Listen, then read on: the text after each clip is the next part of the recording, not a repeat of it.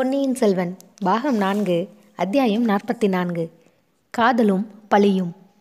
இரு நண்பர்களும் மேற்கூறியவற்றையெல்லாம் திகிலுடன் பார்த்து கொண்டுதான் இருந்தார்கள். குதிரைகள் மீதிருந்து குதித்தார்கள். தண்ணீர் கரையோரம் பாய்ந்து வந்தார்கள். இதற்குள் சிறுத்தை தண்ணீரிலே சிறிது தூரம் சென்று விட்டது. அது மிதந்த விதத்தை பார்த்தால் அது ஒரு வழியாக பிராணனை விட்டுவிட்டது என்று தோன்றியது. பெண்மணிகள் இருவரும் புலியினால் எவ்வளவு காயப்படுத்தப்பட்டார்கள் என்பது ஒன்றும் தெரியவில்லை. இருவரும் தண்ணீரில் குறித்து பெண்களை நோக்கி சென்றார்கள். முதலில் வந்தியத்தேவன் மணிமேகலை அணுகி சென்றான். ஏனெனில் நந்தினியை நெருங்குவதற்கு அவனுக்கு அச்சமாக இருந்தது. மணிமேகலைக்கு காயம் எதுவும் ஏற்படவில்லை. புலி விழுந்த வேகத்தில் அவளும் தண்ணீரில் விழுந்து முழுகியதில் சிறிது மூச்சு திணறியதை தவிர வேறொன்றும் அவளுக்கு நேரவில்லை. வந்தியத்தேவன் தன் அருகில் வருவதை பார்த்ததும் அவள் எல்லையில்லாத உள்ள கிளர்ச்சி அடைந்து கண்களை இறுக மூடிக்கொண்டாள். கரிகாலர் வந்தியத்தேவனுடைய கையை பிடித்து நிறுத்தி நந்தினியின் பக்கம் அனுப்பிவிட்டு தன்னை நோக்கி வருவதை அவள் அறியவில்லை. இரண்டு கைகளினாலும் கரிகாலர் அவளை தூக்கி அணைத்து கொண்டு படித்துறை படிகளில் ஏறி மேலே போய் சேர்ந்து தரையில் மெதுவாக அவளை வைக்கும் வரையில் கண்ணை விழித்து பார்க்கவே இல்லை. மூக்கில் சுவாசம் வருகிறதா என்று கரிகாலர் விரலை வைத்து பார்த்தபோதுதான் கண்களை மெல்ல மெல்ல திறந்தாள். திறக்கும் போதே வந்தியத்தேவனிடம் தன் கரைக்கானா காதலை தெரிவிக்கும் பொருட்டு அன்பும் ஆர்வமும் ததும்பிய நோக்குடன் பார்த்தாள். அவளுடைய கண்ணின் முன் தெரிந்தவர் இளவரசர் கரிகாலர் என்று தெரிந்ததும் துள்ளி எழுந்து அப்பால் நகர்ந்து உட்கார்ந்து கொண்டாள். அவளுடைய முகத்தில் அச்சமயம் தோன்றிய ஏமாற்றத்தை கவனித்த கரிகாலர் களீர் என்று சிரித்தார். மணிமேகலை இது என்ன துள்ளல்? என்னை கண்டு இவ்வளவு அருவருப்பு ஏன்? என்றார். ஐயா வேற்று மனிதர் கைப்பட்டால் பெண்களுக்கு கூச்சமாயிராதா? என்றாள் மணிமேகலை. பெண்ணே என்னை வேற்று மனிதனாக்கி விட்டாயா எனக்கும் உனக்கும் கல்யாணம் செய்து வைக்க ஏக பிரயத்தனம் நடக்கிறதே என்றார் கரிகாலர். சுவாமி அந்த பிரயத்தனம் பழித்த பிறகுதானே சொந்தமாக முடியும். அதுவரையில் தாங்கள் வேற்று மனிதர்தானே என்றாள் மணிமேகலை. ஆனால் அது உனக்கு இஷ்டமா என்பதை நீ சொல்லலாம் அல்லவா? கடம்பூர் இளவரசி சற்று யோசித்துவிட்டு ஐயா தாங்கள் சோழ குலத்தோன்றல் எல்லாம் அறிந்த புத்திமான். சிறு பெண்ணாகிய என்னிடம் இவ்விதம் பேசலாமா?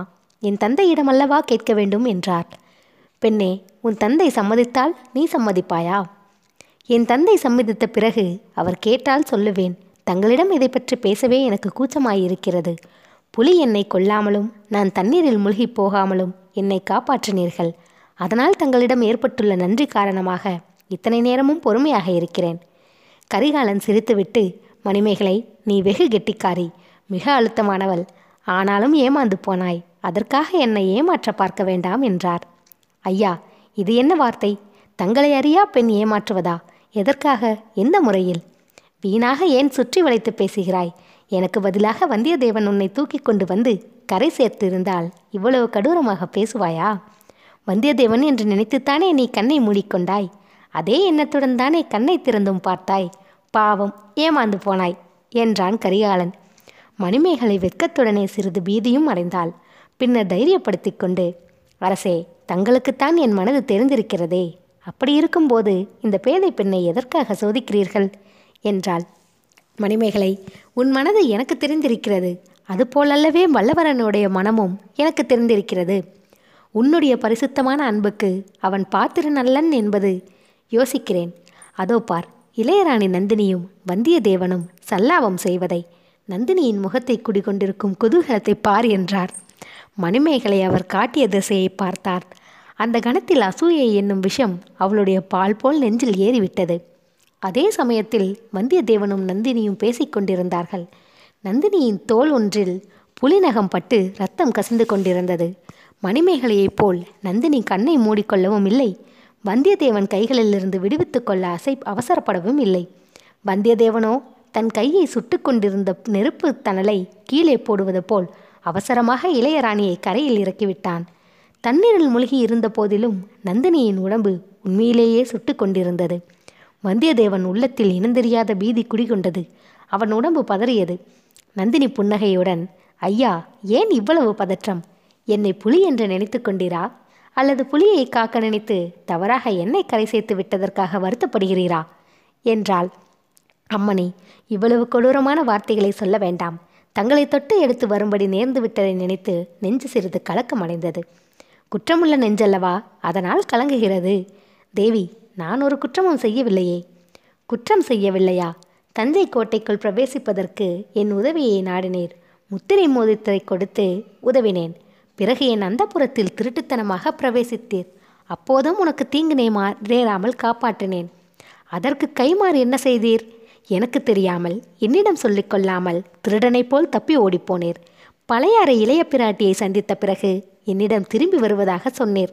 அங்கு வார் அந்த வாக்குறுதியை நிறைவேற்றவில்லை. இவையெல்லாம் குற்றம் அல்லவா அந்த குற்றங்களை ஒப்புக்கொள்கிறேன். ஆனால் அவை ஒவ்வொன்றுக்கும் காரணம் இருக்கிறது. நான் பிறரிடம் சேவகம் செய்பவன் ஆதித்த கரிகாலருடைய கட்டளைக்கு கட்டுப்பட்டவன். இதை தாங்கள் எண்ணி பார்த்தால் என் பேரில் குற்றம் சாட்ட மாட்டீர்கள் ஆமாம் புலியின் வாயிலிருந்து ஒரு பெண்ணை காப்பாற்ற வேண்டுமென்றால் கூட கரிகாலன் கட்டளை உமக்கு வேண்டும். தண்ணீரில் மூழ்கும் பெண்ணை கரை சேர்ப்பதற்கும் அவருடைய அனுமதி வேண்டும். நான் கவனித்து கொண்டுதான் இருந்தேன். அடடா மணிமேகலையை காப்பாற்றுவதில் இளவரசர் எத்தனை பரபரப்பு காட்டினார். நான் நீரில் மூழ்கி செத்துப் போயிருந்தால் சந்தோஷப்பட்டிருப்பார். அவருடைய மனதை அறியாமல் நீர் என்னை கரை சேர்த்து விட்டீர். அம்மணி அவ்வாறு சொல்ல வேண்டாம். தாங்கள் ஓலை அனுப்பி இருப்ப இருந்தபடியால் தான் கரிகாலர் காஞ்சியிலிருந்து இவ்வளவு தூரம் வந்திருக்கிறார். ஆனால் அவர் இங்கு வராமல் தடை செய்வதற்காக நீர் அவசர அவசரமாக ஓடி வந்தீர். இளைய பிராட்டியின் செய்தியுடன் வந்தீர். ஆனால் உம்முடைய முயற்சி பலிக்கவில்லை. என்னுடைய காரியத்தில் நீர் தலையிடுவதற்கு செய்யும் முயற்சியெல்லாம் இவ்வாறு தான் தோற்றுப்போகும் நந்தினி இந்த வார்த்தைகள் வந்தியத்தேவனின் மனக்குழப்பத்தை அதிகமாக்கின. அந்த வார்த்தைகளின் உட்கருத்தை நந்தினியின் முகபாவத்திலிருந்து தெரிந்து கொள்ளும் நோக்கத்துடன் அவளை உற்று பார்த்தான். ஆனால் நந்தினியின் முகம் எவ்வித மாறுதலும் இன்றி வழக்கம் போல் புன்னகை பூத்து விளங்கியது. நந்தினி தொடர்ந்து உம்முடைய குற்றத்தை உம்முடைய முகத்தோற்றமை ஒப்புக்கொள்கிறது. அமாவாசை ராத்திரி பள்ளிப்படைக்கு அருகில் நீர் என் வசமகப்பட்டீர் என் நாட்களிடம் ஒரு சமிக்ஞை செய்திருந்தால் போதும். உம்மை கொன்றிருப்பார்கள். அப்போதும் உம் உயிரை காப்பாற்றி அனுப்பினேன். அதற்கு கூட உமக்கு நன்றி இல்லை. உம்மை போல் நன்றி கெட்ட மனிதரை இந்த உலகத்தில் நான் பார்த்ததே இல்லை. தேவி என் மனதில் தங்களிடம் பரிபூர்ண நன்றி குடிகொண்டிருக்கிறது சத்தியமாக சொல்கிறேன். ஆனால் இந்த ஊருக்கு நாம் வந்து இத்தனை நாளாகியும் உமது நன்றியை தெரிவிப்பதற்கு நீர் ஒரு முயற்சியும் செய்யவில்லையே. உமது வார்த்தையை நான் எப்படி நம்புவது? தங்களை தனியாக சந்திக்கும் போது தெரிவித்துக் கொள்ளலாம் என்றிருந்தேன். அதற்குரிய சந்தர்ப்பம் கிடைக்கவில்லை. சந்தர்ப்பம் ஏற்படு ஏற்படுத்தி கொள்ள நீர் ஒருவித முயற்சியும் செய்யவில்லை. முகத்தோற்றத்தினால் கண் பார்வையினால் ஒரு குறிப்பு வெளியிடக்கூடவில்லை. ஏன்? இத்தனை நாளாக என் பக்கம் நீர் ஒரு தடவையாவது திரும்பி பார்க்க கூட இல்லை. தேவி தாங்கள் சோழ நாட்டு தனாதிகாரி பெரிய பழுவேட்டரின் தர்ம பத்தினி அதாவது கிழவனை கல்யாணம் செய்து கொண்டவள் என்று என்னை பரிகசிக்கிறீர் இல்லையா? ஐயோ தங்களை நான் பரிகசித்தால் கொடிய நரகத்துக்கு போவேன். வேண்டாம் வேண்டாம்.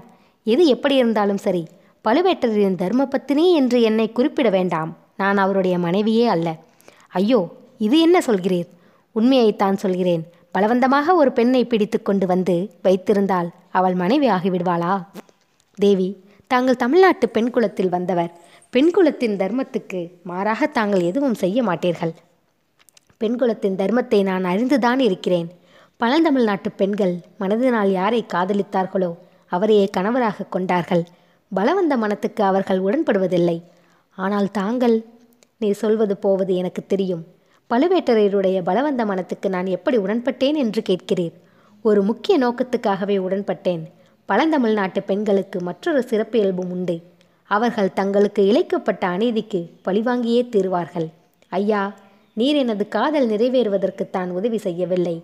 என் விரோதிகள் மீது பழிவாங்குவதற்காகவாவது உதவி செய்வீரா? கடைசியாக நந்தினி கூறிய மொழிகள் ஏக காலத்தில் வந்தியத்தேவனுடைய நெஞ்சை வஜ்ராயுதத்தினால் பிளப்பது போலவும் அவன் தலையில் திடீரென்று பேரிடி விழுவது போலவும் அவனை திணற திண்டாட செய்தன. தேவி இது என்ன? காதலாவது பழியாவது? எனக்கும் தங்கள் காதலுக்கும் என்ன சம்பந்தம்? காதலுக்கும் பழி வாங்குவதற்கும் என்ன சம்பந்தம்? சம்பந்தம் உண்டு. ஆனால் அதை பற்றி சொல்வதற்கு இப்போது நேரமில்லை. அதோ இளவரசரும் மணிமேகலையும் நெருங்கி வந்து கொண்டிருக்கிறார்கள்.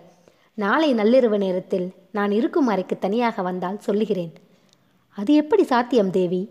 தாங்கள் அந்த புறத்தில் இருக்கிறீர்கள். நான் எப்படி அங்கே நள்ளிரவில் தனியாக வர முடியும்? அதே அந்தப்புற அறையிலிருந்தும் ஒரு நாள் நீர் யாரும் அறியாமல் தப்பித்து கொண்டு செல்லவில்லையா? போனபடியாகவே அங்கே திரும்பி வரலாம் அல்லவா? உமக்கு மனம் மட்டும் இருந்தால். வந்தியத்தேவனுடைய திகைப்பு இப்போது பரிபூர்ணமாகிவிட்டது. ஆனால் நந்தினியின் முகத்தில் எவ்வித மாறுதலும் இல்லை. எப்போதும் போல புன்னகை தவழ்ந்தது.